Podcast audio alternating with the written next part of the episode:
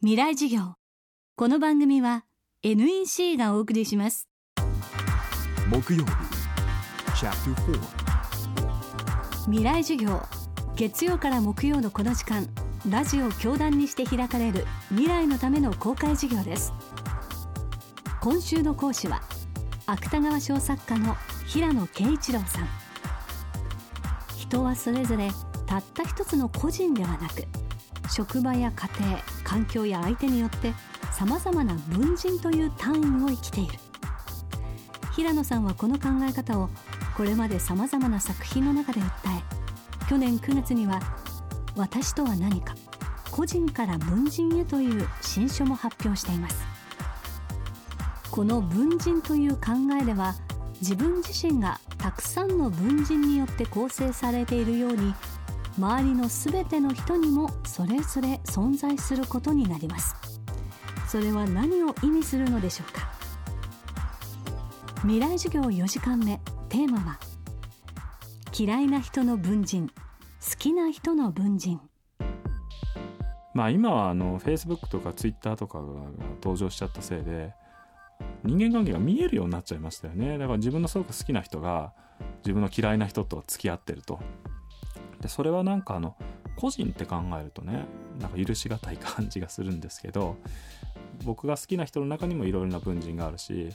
僕が嫌いだと思ってる人の中にもいろんな文人があると思うとね僕は嫌いな人は僕との間にはねいい文人が結局生じなくてね僕には嫌なこと言うね嫌な野郎に見えるけどあの人はでも僕の好きな人との関係ではねなんかいい文人を生じさせてねなんかお互いうまくいってんだなっていうふうにまあちょっとあの客観視できると思うんですよねそうするとあの自分の好きな人が嫌いな人と付き合っててもねなんであんなやつと付き合ってんだっていうふうにこう怒らなくていいっていうかねあの2人の間では文人関係がうまくいってるんだなっていうふうに見なしうると。で僕はその自分の好きな人と付き合ってる中でねもしかしたらだんだんその嫌いなやつのこともあの理解できるんじゃないかっていう可能性もあるような気がするんですよねだから嫌なやつをいきなりあの好きになるって言ってもね難しいですけど自分の好きな人がその人とすごく親しいっていうことを通じてたとねひょっとしたらだんだんまあいつもそんなに悪いやつじゃないかもしれないって気がしてくるかなみたいなのがあってそれがやっぱりなんかあのこれからまあ好き嫌い以上にやっぱり意見の対立とか価値観の対立とかっていうものを乗り越えていく時に重要な発想じゃないかなっていうふうに思ってるんですね。そしてこの考え方は平野さんの最新の著書にも色濃く反映されているようです。空白を満たしなさいっていう小説の中にも書いたんですけどこの小説はあの死んだ人間が生き返ってくるっていうあの設定なんですね。でその中であのラデックっていうポーランド人の登場人物が出てきて彼はあの京都の町屋に下宿してたんですけど火事になってその大家さんが焼け死にそうだっていうんであの飛び込んでって自分も死んでしまった人なんですね。だけどあのまあ小説の中で生き返ってきていると。でそのことをあのすごく尊敬してるっていうふうに日本人から言われた時にいや自分はあの10回ね